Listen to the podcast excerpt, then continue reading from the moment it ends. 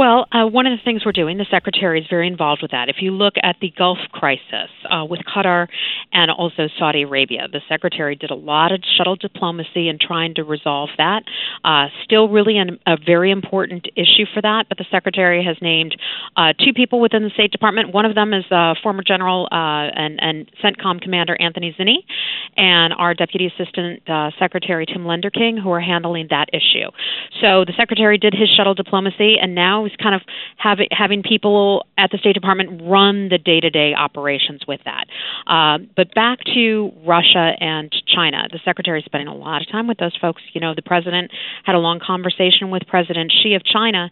Uh, I believe it was on Monday of this week. The president's planning a trip out to China later this year. We've had them in the United States at least twice this year, meeting with State Department officials and, and the secretary and the president already.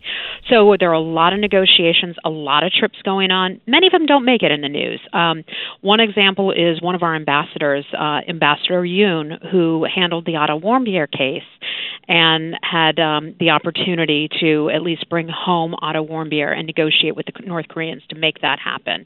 Ambassador Yun was just on a plane not long ago heading to Moscow. And when he was in Moscow, he had conversations with his counterparts, talking with them about the need to do more on North Korea. And Russia understands and recognizes the threat.